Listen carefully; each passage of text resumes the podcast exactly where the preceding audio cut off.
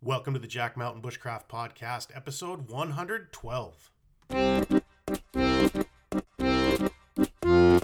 Welcome to the Jack Mountain Bushcraft Podcast with your host, Jack Mountain Bushcraft School founder and master Maine guide, Tim Smith. I'm your host, Tim Smith. I'm a registered master Maine guide and have been a full time outdoor instructor and guide since founding the Jack Mountain Bushcraft School in 1999. We help people become more skilled, more knowledgeable, more experienced, and more confident in the natural world through our bushcraft and guide training semester programs and multi week canoe and snowshoe expeditions. You can check out the show notes to all of our podcasts at blog.jackmtn.com. If you're interested in learning more about our college accredited and GI Bill approved programs, visit the Jack Mountain Bushcraft School on the web at jackmtn.com.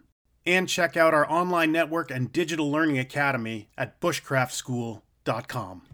Hello, and welcome back to the Jack Mountain Bushcraft Podcast for episode 112.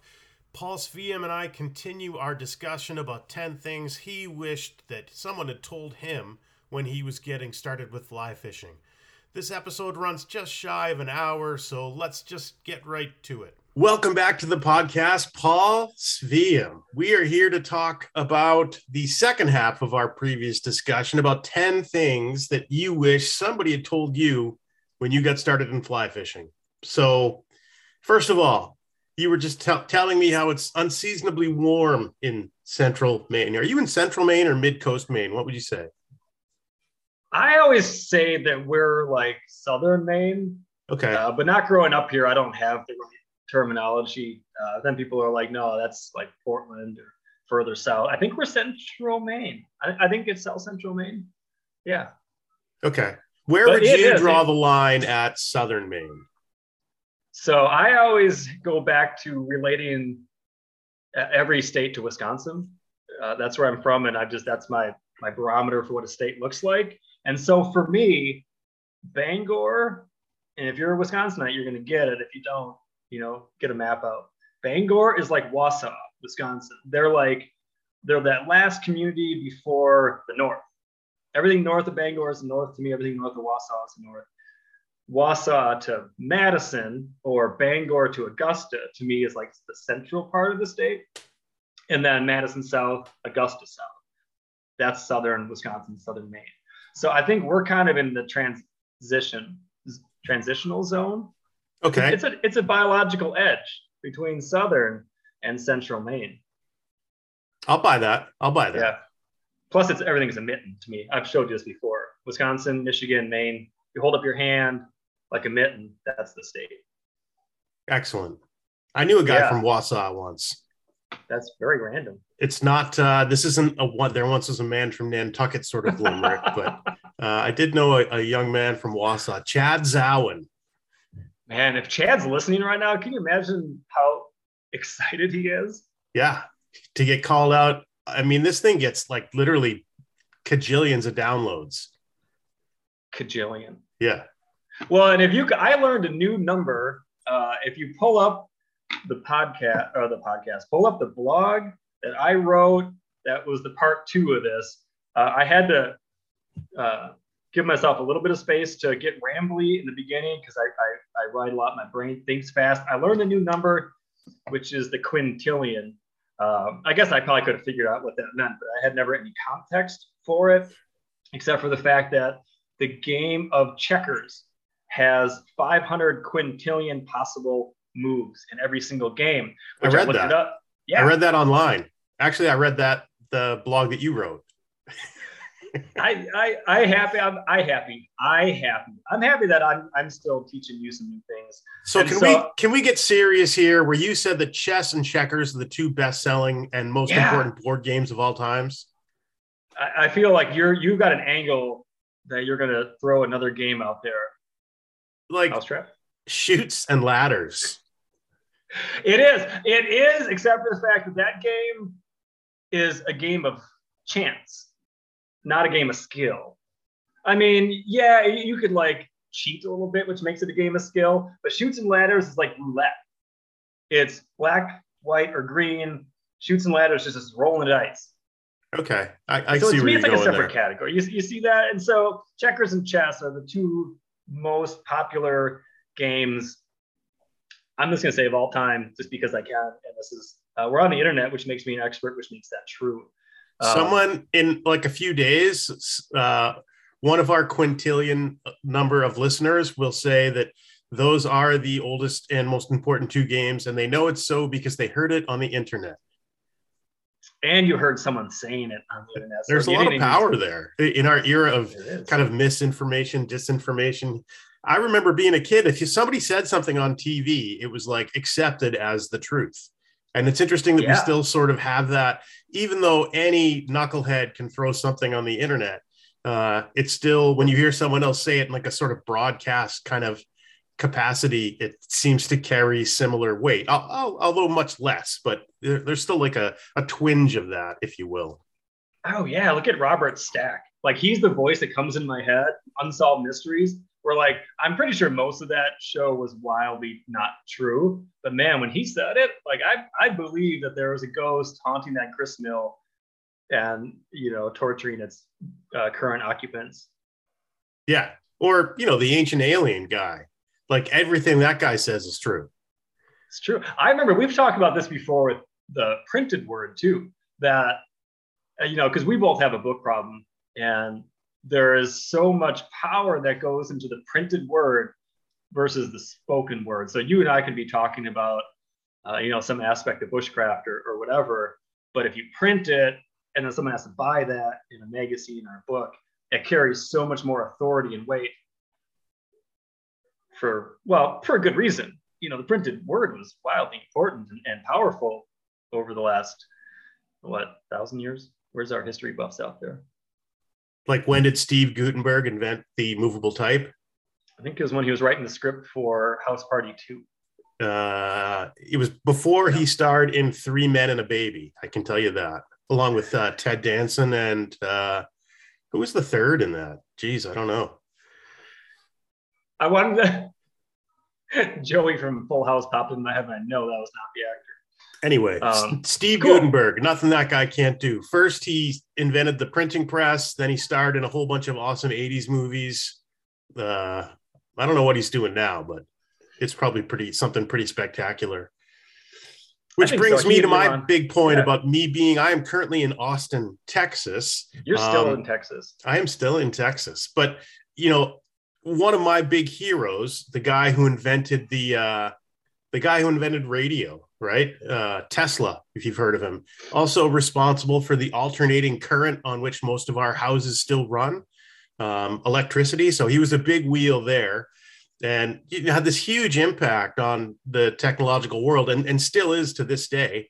Went a little dark and quiet for a little bit, and then was like in this awesome '80s rock band uh, out of Sacramento, California. And then, um, you know, they did their thing, still one of the greatest bands of all time. And then he started this electric car company and moved to Austin, Texas. And I'm like, this guy's always been a hero of mine. I'm going to go meet him. And I came down here and, you know, I can't, I can't seem to find him. There's some other guy that he made like the CEO of the company and he's running around in the media all the time, you know, doing this and that. And, uh, but I haven't been able to find Tesla himself. But you know, what a guy! You know, electricity, radio, rock bands, and electric cars. Nothing that guy can't do. You know, I, I, I, I wish that people listening to this could be a part of the visual moment to this because we've known each other for a long time. Uh, going 20 on years. 20 years. And I, I know as soon as the first syllable comes out of your mouth when you're going into when you're going into the long drawn out joke. And I think what's most are, you, entertaining what are you talking about? what's most most most entertaining to me is not the joke itself, but watching your face while you're like two or three minutes into like a five minute long punchline. Uh, that that's the comedy gold right there. Uh, All right, I don't even know what's going on now. I don't know. So what you know what I was saying before you started recording us was that it's everything's weird right now. Like I woke up, it's weird. I haven't been sleeping, which is weird. Um, and right now in South Central Maine, it's like 55 degrees and and windy. And overnight we like lost all of our snow. Which I don't know. I think it's like the the warmth and the at this time of year when it's not supposed to really be this warm, I've already thought about getting the uh, syruping equipment out, which is weird. It's like three weeks early, and so it's put me in a weird mood. And There- so there's always a couple of weird, like Northern New England always has those a Yeah. few weird weather events. I mean, it's easy now to sort of pile on and say it's all climate change and global warming, but but there's always been a few weird warming events. We were on a snowshoe trip once, uh, and I referenced this weather event pretty regularly. We were out on the back 40 of uh, Squapan, um, you know, a couple of miles anyway down from from the dam where we park, and it was like 40 below at night. And then in 24 hours, it, it it warmed up to 50 above and poured rain. So it was like a Mhm. literally a 90 degree temperature swing in 24 hours. And there's nothing worse if you're out on a snowshoe expedition. There's nothing worse than like a thaw and a rain. You know, people think, oh, it's warm, it's better, it's easier. Like you're, it's that's the worst because you're stuck. You can't travel. You can't haul sleds. It's tough to even get out to get a stick of firewood. Everything's wet and frozen, and it's just brutal. So Yeah, that's all. That was really tough. Actually, what I remember about that trip is you and I stopped at Beans on the drive up from Wolfeboro to get rain jackets because we had all of our winter gear and we looked at the forecast and it was, yeah, it was like 40, 45, 50 degrees for like three days straight and it rained. I'm like, man, I don't, it's kind of like what you were saying, you know, when you have all your winter stuff, like I didn't have a raincoat and I still have it. It was like a bright orange LL Bean, like $20 raincoat. Nice. And then yeah, and then it froze solid. yeah, and then then it it was a skating rink. Really cold and really windy. I remember trying to teach the guys about ice, and we had to get kind of in the cedar grove a little bit just to get out of that wind because it was so. Oh yeah, we hiked across right. Yeah. yeah, Yeah. I remember that hike. It was like God, yeah, it was like brutally cold and windy. But it was cool though because that man, that's when you learn what your gear is made of and what you're made of when it's like 40 below and windy and like we gotta get out there and that'll that'll learn you. That'll teach you a lesson or two. Yeah. It's super fun though. That was weird. Yeah. So yeah, fly fishing. We've been rambling. I don't even know how long, Yep. but uh, so the last five of the ten things. Um, uh, should we do a, a super quick recap? What were the first five? I have no idea.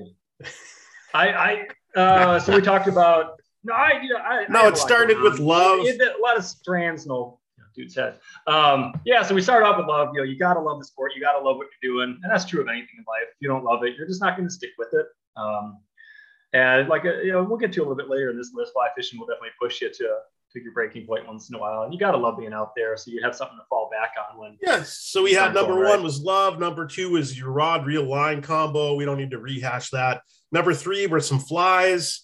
You know, a, a little, a couple of flies that you recommended. Uh, odds and ends and technique. So we're going to jump right in with number six, and number six is location. Right, that's the old real estate adage. You know, it's location, location, location. It's what gives value to a house, and it's also how you find good fishable water. Um,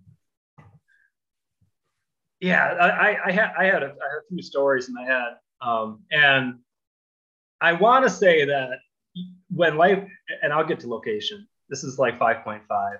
When life gets weird, you got to be able to appreciate the weirdness just like the, the weather today or, or, or whatever in life. And uh, for some reason this morning, I woke up remembering this time I was fishing out west and uh, I was, you know, fishing a, a pretty small river and I lost, I had two flies on. So sometimes when you're fly fishing, you multiple flies on your line. I had two nymphs on and you break your flies off quite a bit. And so I broke off both flies, which again happens quite a bit and kept fishing, tied two new flies on, I'm fishing a little bit. My bobber goes down, set the hook, I get a fish on. I'm pretty happy about that. And as I'm reeling it in, I see two flies, which is weird because if you have two flies on and you have a fish, one of those should be in the fish's mouth. So I'm reeling in, I see two flies on my line, and then I see the fish. And I couldn't really figure out what I was looking at. And so this is the weirdness that you're, that happens sometimes when you fly fishing, just living life, is that my bottom fly on my line hooked the loose hook of my broken off two flies and they like linked together. And then on the fourth fly, there was a fish. It was the most bizarre thing I, I, think I've probably seen fly fishing in my life. Um, so anyway, the point is that things get weird. Weird things happen. Um, so with location, uh, obviously a lot of that's going to depend on where you are and what kind of fish you're looking for. Um, I'll kind of stay with the cold water and the trout fishing for now, just to keep this a little short. Um, so uh, the best thing you can do is call a fly shop, is get that advice on where to go from someone who knows the area. Chances are they're going to point you into a location that they point everybody. They're going to send everyone to the same bridge, the same put in, the same uh, place, um, just because it's probably a place that fishes well. And, and so they're probably going to send you to a place where you're going to see other people, uh, which isn't always a bad thing. Uh, because you're going to be able to see other people and, and watch what they're doing and, and, maybe pick up some technique and some tips and it's going to give you people to chat to uh, chat with while you're on the river so outside of just getting direct advice uh, either from uh, calling a fly shop uh, you know you can spend some time on google earth and, and look for look for rivers you got to know what the fish are looking for in order to find the fish so fish really just need three things in life uh, especially cold water trout they need oxygen they need food and they need cover and so if you can find water that has those three components, if there's fish in the river, you're going to find them there. And so oxygenation happens when you have cold water. And that's why trout need cold water because colder water holds more dissolved oxygen. And so uh, the water needs to be cold. And anything that stirs up the water. So think about a big set of rapids, you know, water crashing over a rock or a waterfall, that's going to infuse uh, atmospheric oxygen in the water is going to dissolve it and the fish can breathe it and they're happy. So anything that kind of turns that water up is going to create oxygen. Uh, also, that moving water is going to stir up food that lives on the bottom of the river. So little uh, aquatic insects um, or other fish or crayfish, it's going to stir those up and create kind of a, um, you know, the, the smoothie scenario where there's this kind of food everywhere in the water column for fish. And then given that trout typically live in shallower water, and there's reasons for that, uh, they need cover. Uh, if you look for um, fish in a, in a river, you're probably going to see osprey and eagle and um, other birds that will prey on fish, uh, not to mention otters and, and aquatic mammals that will eat fish. Eventually, trout are always getting preyed and they're very aware of that and they're very wary. So they need some kind of cover. That cover can come in the form of water depth it can come in the form of an undercut bank of a river where they can kind of hide under the bank, or it can come in the in the form of a uh, down tree, down logs, or even aquatic vegetation. So if you can find those three things, chances are you're going to find trout. Uh, I'm typically looking for water that's maybe a foot to six feet deep. If it's any shallower, there can be fish in there. Trout can live in you know a few inches of water if they have to, but typically a foot is kind of on that lower end where you're consistently going to find fish. And six feet is about the depth where fishing them, fishing to them is accessible. And, and, you know, if they're any deeper than that, you need different gear it's a little harder to pull them out of deeper water. Uh, so if you have all those things, a little bit of uh, moving water, we don't want big class six rapids. So even like a riffle, which is something that just creates a little disturbance on the surface water, or the surface of the water, um, that'll create food, oxygen, and even that little surface disturbance will, will create cover for a fish. So those are some of the water features. Um, and again, that's specific to trout and, and rivers. Did that does that paint a picture for you, Tim? Does that does that work for you? Yeah, no, I like that. Pretty succinct. Um, yeah. And- another good thing. I'll throw out there another good thing to look for. And some people don't like to fish bridges because bridges are artificial.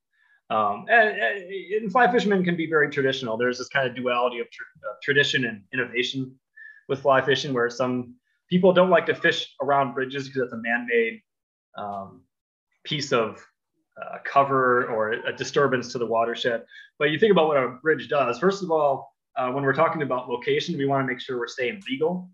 And I don't know the uh, uh land access or trespassing laws in all 50 states. But out here in Maine, you can access a river uh, via a bridge. And that's the same in Wisconsin and Montana as well. A bridge offers access to a waterway that's legal.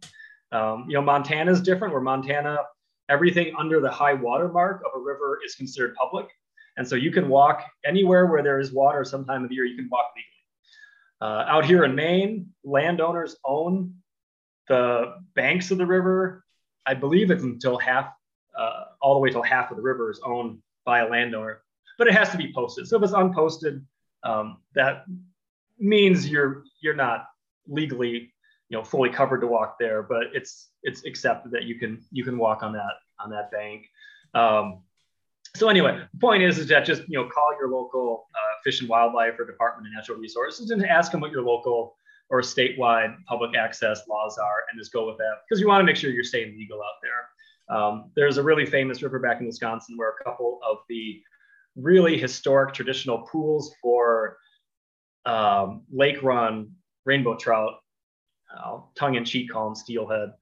Uh, it's a very traditional steelhead river in Wisconsin.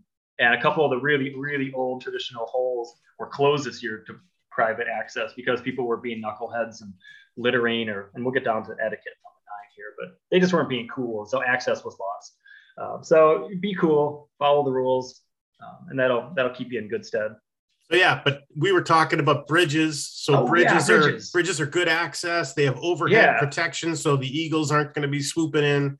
There's Yep. usually a deep hole because when they when they're digging out the bridge, you know, putting in the pilings, there's usually a hole uh, right by the bridge, and there's definitely like big obstructions to the current if they're like bridge abutments and things. That means there's a dead slack water space behind it, which are also great Yeah. river features. But anything else about bridges? Trolls. Gotta watch out for them. Don't Uh, don't burn them in life. Yeah. Don't don't burn the bridges. Yeah, the- yeah. Jeff Jeff Bridges is pretty cool. Jeff Bridges is cool. The dude. Yeah, Madison County, a lot of bridges there. Yeah. Uh, no, and no, you're absolutely right. And so bridges are one of those places where I know some people don't fish them, but you're right. Bridges create uh, artificial cover. Uh, I actually I woke up this morning also trying to figure out why. I'm not a structural engineer. Why there is usually a big deep pool under a bridge. You're right. It probably has to do with how they dredge it out to get the pylons in or whatever. But yeah, there's usually deep water. Um, and then you're looking at either a constriction with the bridge, which is going to increase the flow rate of the river where it gets kind of squeezed to go under the roadway.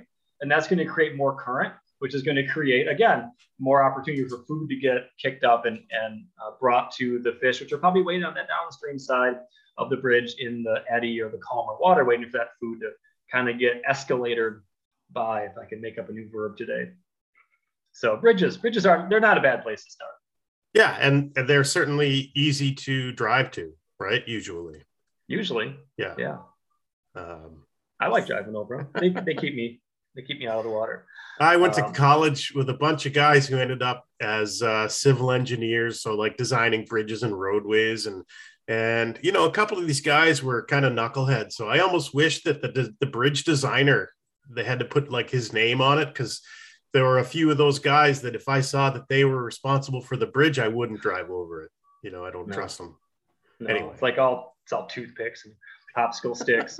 um, so yeah, I don't know. Just call around, look online. Uh, Google Earth can be a neat tool for fly fishermen to find new water. Uh, if you come up for the May learn uh, the intro to fly fishing class in May that we're running up at Jack Mountain, um, which we still have a couple spots open for. We're gonna we're gonna go to a waterway. I'm not gonna name it um, uh, on the interwebs, but we're gonna go to a waterway that I did a lot of the original scouting for on Google Earth, and so it was a waterway that we're familiar with at Jack Mountain, but not necessarily for fishing as much. And so I followed this kind of waterway up to its headwaters, and using Google Earth, I was able to locate a place where I could see a, a bridge for access and some moving water, which was you clearly white water on Google Earth. And I could see the features, the uh, hydrological feature, features, features of that river on Google Earth. And just by using that one online tool, I was able to be like, okay, this is a good spot I want to check out. So uh, Google Earth is kind of a cool thing for that. and it's super cool for an area like uh Aroostook County, like northern Maine, where there's tons and tons and tons of water and tons of land. And uh, I think there's one fly shop. Um, so typical like small town fly shop, you go in, there's probably one river running through town, and they can tell you like the five access points of of their one waterway. But you know what we have in Aroostook County is like seven thousand potential fishing spots and one little fly shop. So it, you're not going to get that that sort of like local intel by going to the fly shop and buying a couple of flies, and that's where uh, Google Earth really is your friend because it's more remote. There's fewer people around. There's less people to ask, and maybe nobody's fished that piece of ground for you know 20 years or so. Oh yeah, especially up in northern Maine. I mean, as long as you have cold water, there's going to be brook trout in that river, in that waters, in that watershed. Um, and yeah, I mean, I, I would recommend people, you know, in Maine, we have a Maine gazetteer uh, that shows all the roads, logging roads of, of the state of Maine, which is, is probably every every Mainer's vehicle, or it should be. And if you're planning a weekend, just circle a few of the places that you have a couple rivers and easy access points, and just go put the boots on the ground and check it out. Um, you know, the, the more adventurous you are, the more willing you are to kind of bushwhack through the swamps and the alder thickets and, and get to some of these more obscure places, you know, the more of those little gems you're going to find. I, I, I, agree. There's, I'm sure that there's pools and uh, little sections of creeks up north in Maine that haven't been fished uh, uh this lifetime, this generation, or last hundred years, even because there's just so many small creeks up north that hold fish that you know, there's just not that many people fishing up there. Or even some of the bigger rivers. You know, I think you and I both have had the luxury of seeing most of the county, uh, most of northern Maine by canoe over the years. And you think about just some of those little stretches of the Allagash or the Aroostook, you know, like that it's not near a road, it's not near a campsite, and probably nobody's fished it, you know, in yeah. forever. So it's yeah. really, it really is full of like hidden gems. I'm sure that some of the guides who work for some of the uh, lodges in the North Maine woods have, you know, they they probably have like their 500 favorite little spots and stuff. But other than those guys, like it's a, it's a bit of a it's a bit of a production to get in there. So uh, it is. I mean, it's still kind of a wild west up there. I mean, you go up to you know South Central Montana, and there's the the major rivers. You know, whether it's the Madison, the Yellowstone, the Gallatin, um, you know, all around the Bozeman, Livingston area that everyone goes to. That they're just the huge rivers, they're iconic, they're full of fish. And Montana doesn't have the the network of smaller little tributaries that just go everywhere. Um, you know, those watersheds out west are bigger and relatively small, kind of so to speak. Wait, they're bigger and, so, and, they're small. Yeah, they're bigger, but the rivers are big, but the areas they drain are narrower, and there's okay. just less water out there. Um, you know, you, go to northern Maine and you can't throw a rock without hitting a pond or a river or some kind of waterway up north. So um, Maine does present some neat challenges of like, well, where do you go? It's a little analysis paralysis kind of thing versus out west where you're like, I'm just going to go to this one of these four rivers and, and have a great day. Uh, so northern Maine presents that challenge of kind of where to go, um, but you know, huge reward in that personally. All right, so I think that's location. Uh, let's go on to number seven hire a guide what do you mean by that i mean i think i know what you mean by that but but t- explain that thought process to me a little bit well yeah so it's kind of like you actually just said it pretty well um, that you can spend a lot of time learning a, waterway or learning an ecosystem or one river or a set of rivers and i've done it you know just you, you go out and, and maybe the river's a bust uh, maybe just for whatever reason that section section of river isn't holding the numbers of fish uh, that that you know you want or that make the day fun. And so you're like, okay, you go home, check it off your list. Um, or even on some of the major waterways that are great fisheries, you can go out and hit stretches that just aren't as productive. Or maybe you're not tuned into the hatches or the flies or the fish species or the other uh, aquatic invertebrates that the fish are, are eating. And so you're just not going to time it right. So you're not going to have that experience that you're probably looking for. And so I, I always recommend hiring um, a guide, uh, not only for like your own personal development, like if you want, you know, you can get tips on casting or fly selection or stuff, but you're just going to, you're in that one day or half a day you spend with a guide, you're going to get the insight into that waterway, that watershed, that river, that stretch of river, that you know, two miles river, whatever you're fishing or whatever you're interested in you're going to get that instant kind of better picture of what's going on and how to fish that waterway. Um, you know, I, have done both where I, have tried to figure out water sheds on my own and it, it, works eventually. It takes some time.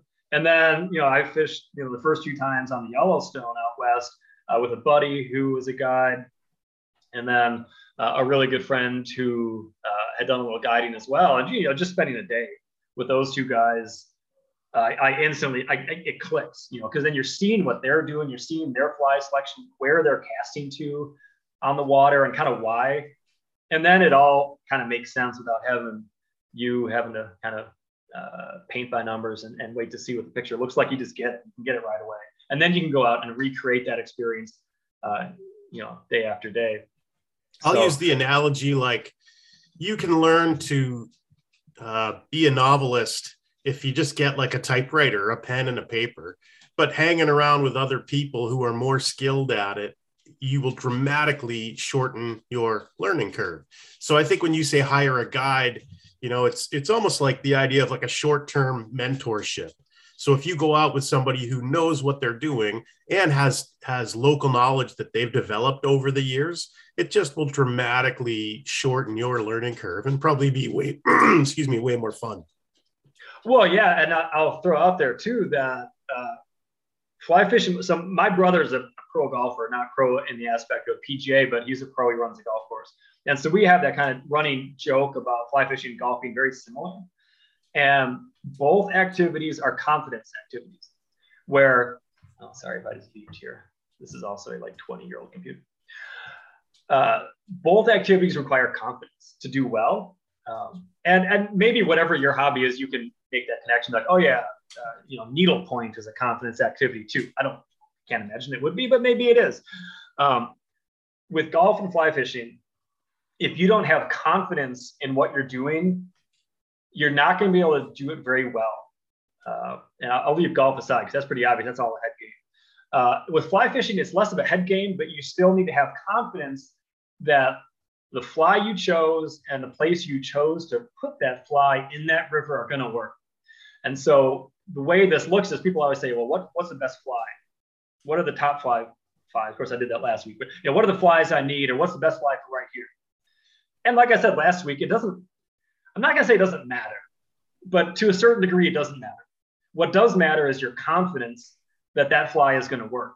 Because if you fish a fly with confidence, you're just going to catch more fish because you're going to be paying attention. You're going to be att- attentive, which I think is redundant. Paying attention and being attentive. Is that redundant? They I don't mean the same thing? I think uh, so. it's close same root word I really, apparently, I really wanted to drive home the paying attention thing.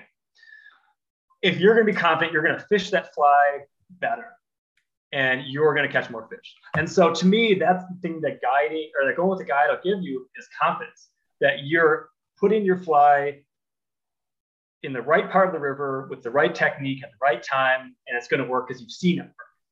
And once you've seen it work, you're going to get the confidence that it'll work again and again and again and again. And that's when you start turning the corner as a fly fisherman. You have the confidence that when you go out, you know what you're going to do. You know that it's going to work. And if it doesn't work, that's just the universe telling you that you're not that cool. But confidence, that's what going to the guide will give you confidence that what you're doing is going to work. okay moving on to number eight practice stillness Yeah. that sounds very like zen like uh you know somebody's doing the like that lotus pose on the side of the river uh what do you mean by that It's, it's fly chi. fly chi i like that that's that's rich Man, if nothing else good comes out of it today, we have nothing that going. nothing else good is coming out of Nothing else. today. That's it. I've peaked. I think we should wrap this up. Um, so I'll tell you no, a story so- about an old an old guy that I knew. He's been gone now, passed on, probably 25 years. Uh, but uh, growing up in New Hampshire, there was this little teeny stream, and it was a good long walk through the woods. And he told me about pulling huge trout out of that when he was a kid. And I was like, oh, and the stream, like literally, it was probably only like four feet across, right? But it, when it went through this big marshy area, it got really deep. So there were these huge undercut banks. And I think he said he was pulling like 18 inch brookies out. This was like 1915 or something. But anyway, and he said, and here's the secret. He, I'm like, here's here's how it did. Because when you walked next to this stream, uh, it was kind of marshy, so that the fish would feel the impacts of your footfalls. So old guy Pete says he says it would take me about 45 minutes to walk out there. He says, so I'd walk out there and I'd sit down about five or six feet from the stream so the fish couldn't see him.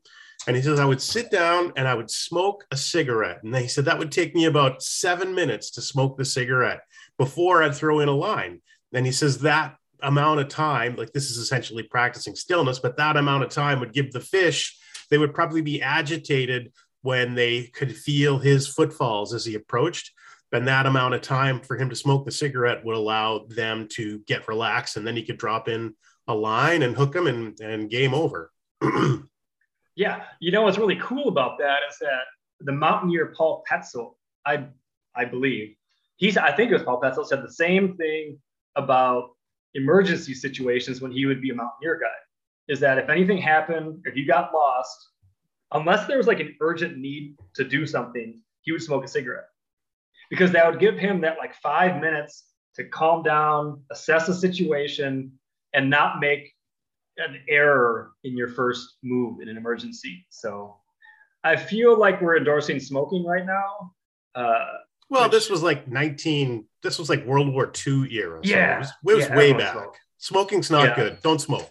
It's not. Just smoking the proverbial cigarette. Maybe just uh, scroll Instagram for five minutes. Just kidding. Um, which is, but no, it, it's absolutely is, true. Nothing. I don't know which is worse. I was listening to um, a book the other day, and they basically said that social media is the tobacco of our generation, like oh god, the, the, negative effects. So it's funny that you said that unprompted. Wow, uh, that's funny. The comparison. Wow. Well, I don't even know where to go from there. I I I, couldn't agree more.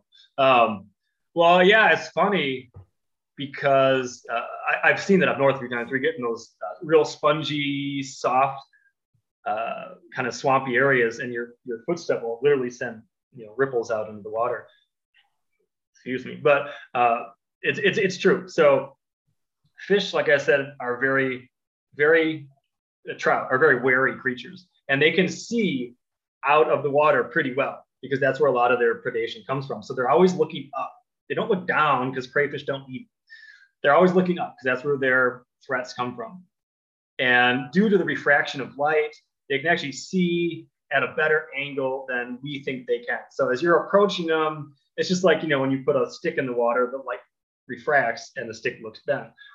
The fish's vision is the same way. So they can actually see a lot further and a lot better than we think they can. Um, so, you know, there's people that will wear out the knees of their waders because they'll crawl hands and knees to approach a river. And I think that's a really good goal. That's an ideal. I don't do that very often. Uh, you know, one back surgery down, I'm, I'm, a little less nimble than I used to be, but that's a really good mental image because that is how we should approach uh, any kind of trout stream is with kind of a real stealthy approach. Um, and one of the places where this has been the most obvious to me is uh, DePuy Spring Creek, just south of Livingston, um, is a you know crystal clear spring creek, and the brown trout and the rainbows are huge uh, for reasons that I can talk about later about spring creeks. But the fish are big, the water is super clear, and the fish are feeding all day long, and you can see them. It's like an aquarium where you're looking at 16, 18 inch brown and rainbow trout and bigger, just living in this maybe 20 foot, 25 foot across river where the water's maybe three, four feet deep. And so you can see fish everywhere, and they're really, really hard to catch, which will go into number 10 on that list. But with that kind of water, I've seen people just crash into the water. Like they'll go from their car, they're suited up, they have their, you know, aquatic tactical assault equipment on, and they just crash into the water. They splash, they make a mess, and uh, they're not going to catch anything because those fish are gone. Um, you know, once a trout is scared, they'll typically go away and hide for uh, X, X amount of minutes 10 minutes, five minutes, 20 minutes, half an hour. Uh, trout hold a grudge, they sulk. And if you scare them off, they're going to stop eating. And by sheer dint of what we're doing as fishermen, they're not going to eat. They're going to be really hard to catch. And so, you know, not every situation, like if you're fishing at, you know, bridge or whatever, where those fish are used to cars, rumbling overhead and gravel falling in the water from the roads. Maybe those fish are a little less wary, where you can just walk up there and you can start fishing. You don't need to slither up like a, a salamander. Um, But you know, just think about it. the shallower the river is, the clearer the water is. Uh, you know, you got to be quiet. You know, you, maybe you keep your voice down a little bit. You don't run. You don't jump into the water. You don't throw rocks. You don't bring your quote unquote fishing dog with you. Uh, there's a good quote that says, "There's no such thing as a good fishing dog." Because dogs, by definition, love splashing, swimming, chasing things, barking, and all those just don't really lead to a good fly fishing dog. Well, yeah, I'll use the analogy of like if someone's going out hunting, you know, stealth is super important. You don't go out hunting with a boom box and like a barbecue and making all mm. sorts of racket. And if you just approach fishing the same way, realizing that you are trying to catch that fish, like you're the predator and stealth, you know, find me a predator that doesn't use stealth. Uh, and I think you'd have a hard time trying that. So much well, so that, that I saw this movie about this alien that was chasing Arnold Schwarzenegger through the jungle, and I think its name was Predator. And like you couldn't see this thing or hear it. So yeah, be like that guy. Can you believe two future governors in that movie? I told you that Who story. Who would have seen that? Right? Who I had seen group, that coming. I had a group of guys. Uh, uh, when was this? Was like 2011 or something. I don't remember what the political climate was at the time, but we were going into the Allagash, and I had a I had a guy from England, a guy from Canada, a guy from Denmark, a guy from France, and uh, there's some other country represented. And like people started talking about politics, and they're like, you know, they asked me, you know, how do you, they wanted to understand American politics, and I said, all you got to do is watch the movie Predator because it has the future governor of California and the future governor of Minnesota in it, and then you'll understand everything.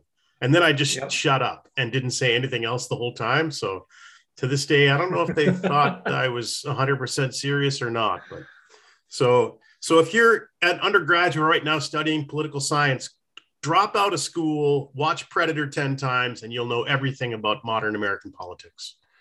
I mean, he's got to wonder if like the lesser actors in the movie just feel like they haven't really lived up to their expectations. I mean, like the guy other... who was like selectman for his town or something. And he's like, I never amounted to anything because I wasn't a governor like those two guys.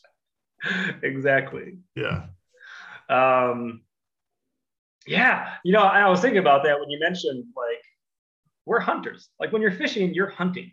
And I think that's a mentality that it doesn't always come across in the fly fishing world as much as it probably should. Because on one hand, this is like, um, uh, a peaceful pastime where we're going out there and communing with nature and, and you know we have all this technique of false casting and tying these little imitation insects but on the other hand like it's hunting you know the goal of fly fishing is to catch a fish whether you keep that fish or not it, all, it doesn't matter because the act of fooling catching subduing and capturing that animal is like nine tenths of hunting. I thought and, the goal was to get a lot of likes on your Instagram post from like with the the the stupid uh, grip and grin when you're holding the fish at the end of the day. That's not that's the goal. My, that's why my Insta name is Extreme Trout Hunter. 0169 because it was already taken 0168 times. The real Extreme Trout Hunter. yeah, you know, there was a, I can't remember the name of the author, but he was talking about in the world of eco psychology how like nature photography has become a surrogate activity for the hunting, where it's it's a it's it's a good hobby. I'm not if you're into like photography, nature photography, that's cool. Um, it's fine. But if you're people use that to replace the hunt, replace that hunting experience, which is so important, visceral and, and integral to who we are as a species um, that people will kind of substitute these quasi, not fake or false, but surrogate. It's a replacement activity. Um, and so that kind of is like the, the fly fishermen who are old. And I, I met one guy, I, I, say this as if there's a lot of people out there. I met one guy who uh, would fish with flies, but he cut, he cut the, uh, the bend off his hook. So he would have every aspect of fly fishing, but when the fish would take the fly, obviously there was no hook, so it wouldn't penetrate the fish's mouth and he wouldn't actually catch it. But he would get the take, which, you know, for some people is enough. And I was thinking, you know, that's cool. You know, maybe like part of me wishes someday I'll be satisfied with that, but I, it's not it. You know, like there's a very cliched slogan in fly fishing that the tug is the drug. that that tug on your line and the bend in your rod, it's an extension. It's a transference of energy from that fish through your line, through your rod, into your hand, into your heart. No, it's true. When you feel that rod bent over, that is the moment of w- why we do it. And it's ephemeral, it's fleeting. It's like a 15, well, could be how long that fight is, but it's like a minute long, maybe 10 seconds of an experience. That, sort of like that, the, the dopamine hit you get when you see that somebody likes your awesome fly fishing picture on Instagram. It's well, fleeting. Especially when that person is a trout hunter extreme 1069. Yeah, or the real trout hunter. Extreme. The real trout hunter extreme 1069. And you're like, wow, a celebrity liked my post. Yeah. I'm done today. That's like my fly chi. Like you just check out, like I peaked. That's it. I'm, I'm there. Um, yeah, no, it, it's true though. It's, it's that moment. It's that, it's that brief little moment that we spend all this time, energy, apparently 45 minutes already of talkie time. Really? To, wow. I don't know, 40, half an hour. But even last year at the intro, the fly fishing class, one of the days we just fished uh, uh, uh, uh Scopan Lake, Squapan Lake up in the county. And guys were catching little perch, little panfish. Um, and you would think that they were landing that 38 inch lengths. They were having a blast. It was like the, the, most fun they were having that day. And it was like me in the story last week of catching the white perch on the West Branch. It's that it's that feeling that I've hunted, I'm successful, my family's going to eat today. Um, I, I'm a winner. I'm I'm cool. I did it. All right. Yeah. So let's move on to number nine. Number nine, etiquette. And etiquette, etiquette is that's French for like uh, like a fancy kind of fly leader, right? I, I think it's a fish racket. A fish racket. Because when I look at the word etiquette, I see racket. Okay. Um, and so fly fishing is a racket. That's what I'm saying. Okay. That, that didn't come out right.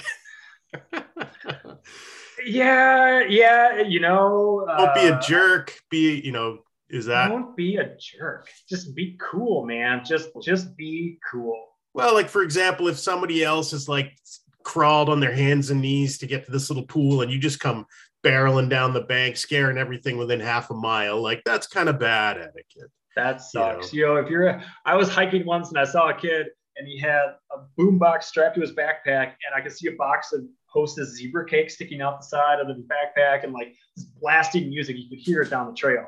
That don't be an idiot. You know, don't don't don't be like that.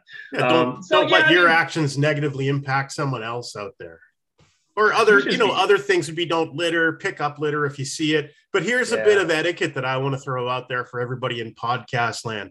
So imagine, you know, somebody just uh, follows their dream, finally opens up their little fly shop in their small town, and uh, you know they're they're probably not killing it. They're probably not you know driving to work in a new maserati or something. You know they're probably just getting by. And you know what people do all the time? They'll show up and ask for free stuff in the form of information and not buy anything. So really good etiquette. You want to get a little bit of local intelligence from somebody in the know like at the fly shop?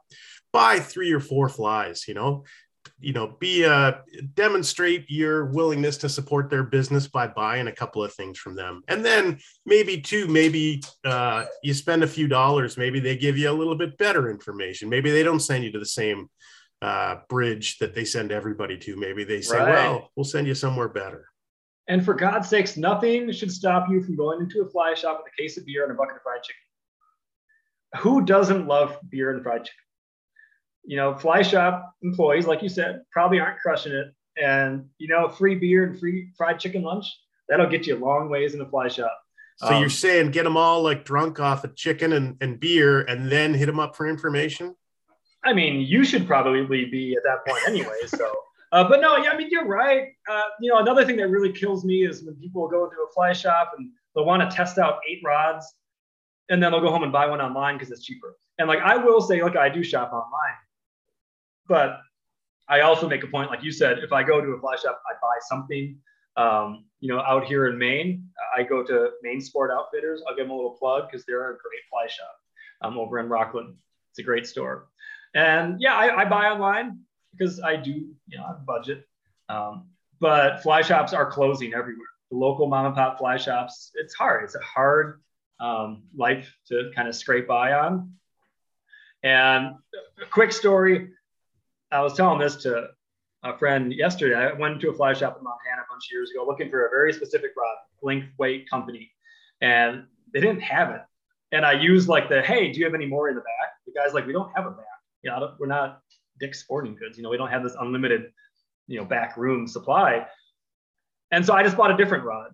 And I didn't even really like necessarily need it. It wasn't what I was exactly looking for, but I, I love it. It was comforting. It was uh, it was satisfying because in our culture we want everything that we want exactly all the time, and we want it to be cheap. And so there was something very like novel and very nice about going to a fly shop and not getting exactly what I wanted, but getting something that was a little different. But I loved it, you know, and, and it worked, and, and that was that was kind of cool. So, um, not to belabor it, shop local for goodness sake. Yeah, that old adage, like if you want to have a nice restaurant in your town, you better go to eat there. You know, support your local businesses, or if if it's not your town, support small local business, right? Because I can tell you that the guy selling the selling the fly rod at Walmart doesn't really care about no. you or you having a good day, and uh, but the guy just getting by at the local shop, you know, he he probably does care. That's probably why he doesn't. Okay, and yeah. lastly, number ten, the frustration meter. You know, it's funny. I realized I probably shouldn't have ended this list on like frustration. I should have ended it on something like really positive and happy and motivating people to get out there and fish. But um, I, you know, I needed a 10 and, and that's something that, you know, you, if you, you manage expectations of an activity, you're to, you're to be a little happier. Um, and I, I guess I, I throw it out there because it's good for people to know that this is, you will get frustrated. Again, it's like golf. If you play golf, you're going to have frustrating days. Um, if you needlepoint, I, I don't picture really having a frustrated moment needlepointing or crocheting or knitting. I picture that just being like you're not gonna have a bad day. You're just gonna knit and it's gonna be like relaxing or whatever. But on this on the flip side of that though, you're probably not gonna have an awesome day either. It's pretty level. Yeah. Like your expectations so. are pretty level. Whereas, you know, with fishing, with golf, maybe with golf, you go out there and your best game of your life, right? Best game you ever had, and you'll remember it for the rest of your life. Right. Are you ever going to have those? You don't have the highs and lows, say, with with knitting. I and should... what do you do with your best day fishing? You put that picture on Instagram. Yeah. Damn, your best day. That and then and that's all you see online. Hashtag best my best life. Yeah. the real extreme trout hunter. 1069. You got it. so yeah, you're gonna have tough days. Uh, your gear is gonna break. Uh, I, I have broken rods because I've caught the same stupid tree behind me trying to reach a fish 20 times straight. I've lost a handful of flies and I lose my cool and you pull a little too hard, bam, your rod snaps at the tip. Um, I have had days fishing where I've got back in my car and just had a little freak out moment where you just spaz, you maybe you yell a little bit, maybe you just release some of your energy and frustration, anger. And like, I guess I, I like to throw it out there because I don't want anyone going fishing and having that moment and then feeling bad about it because everyone's been there. Everyone's gotten super frustrated. And, and I will say that I have snagged myself really deep in the back of like my ear and my neck because I've gotten frustrated with a fly because I've gotten frustrated and then I my casting deteriorates and I get try, try to just you know Thor's hammer this fly out there and then you know bad things happen. So maybe just end on that. Like you know if you, if you feel yourself you know getting to that point, maybe just uh, have a beer, have some snacks. You know, practice if, the art of fly chi. fly chi, right? That is when you put the rod down and the fly chi moment happens. I guess fly chi would have a rod in your hand. I think um, there, there's a forthcoming book.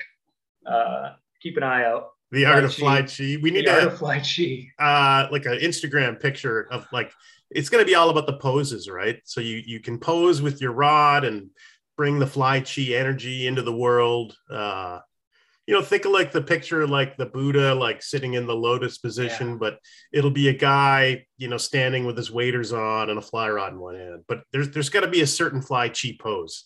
That's your there homework. Is, there is. Come, come up with and that. I, I think uh, what you're going to witness if, if you really follow this movement, which is already a movement, is already, I'm sure it's already on Instagram because I'm sure someone was listening who said, that's dope.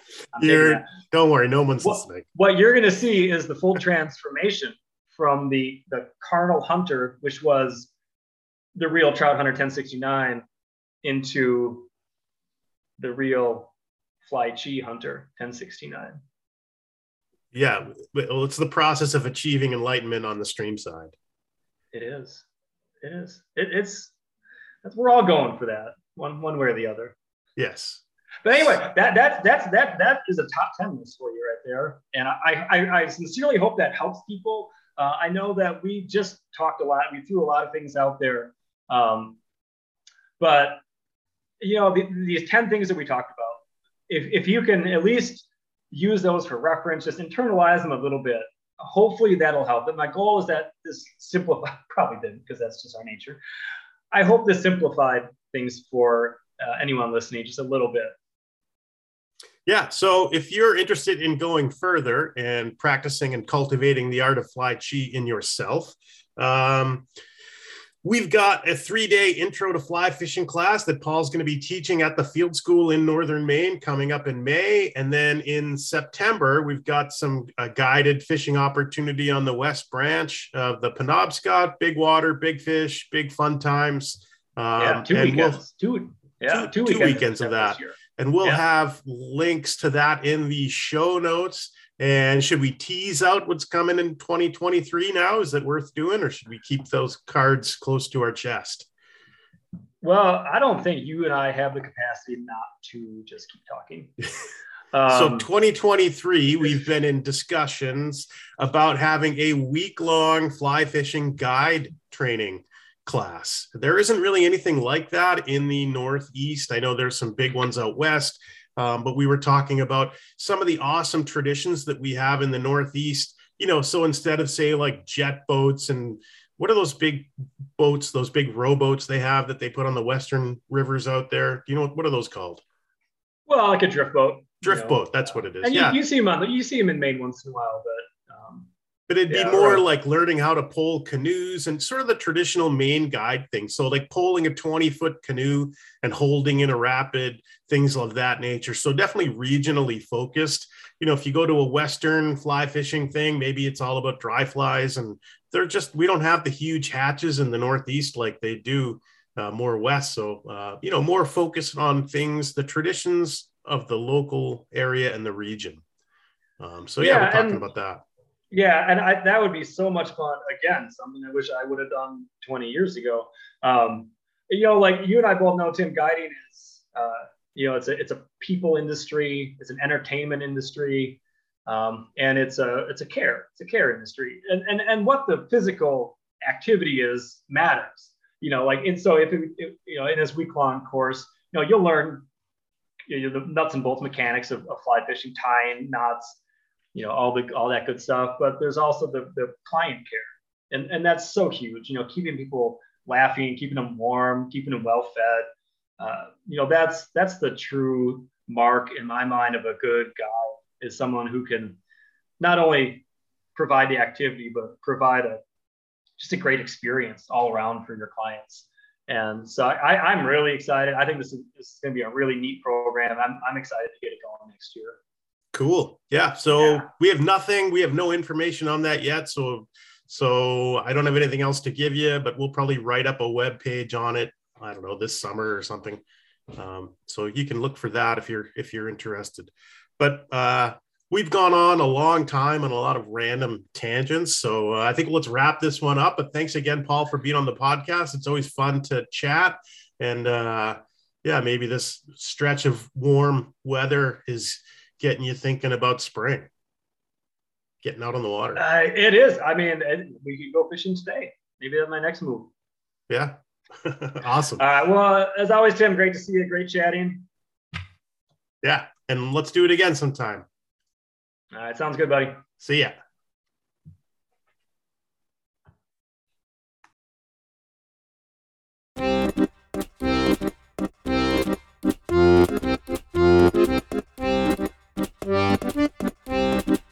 You have been listening to the Jack Mountain Bushcraft Podcast. For more information on our professional wilderness guide training programs that are college accredited and GI Bill approved, visit us on the web at jackmtn.com.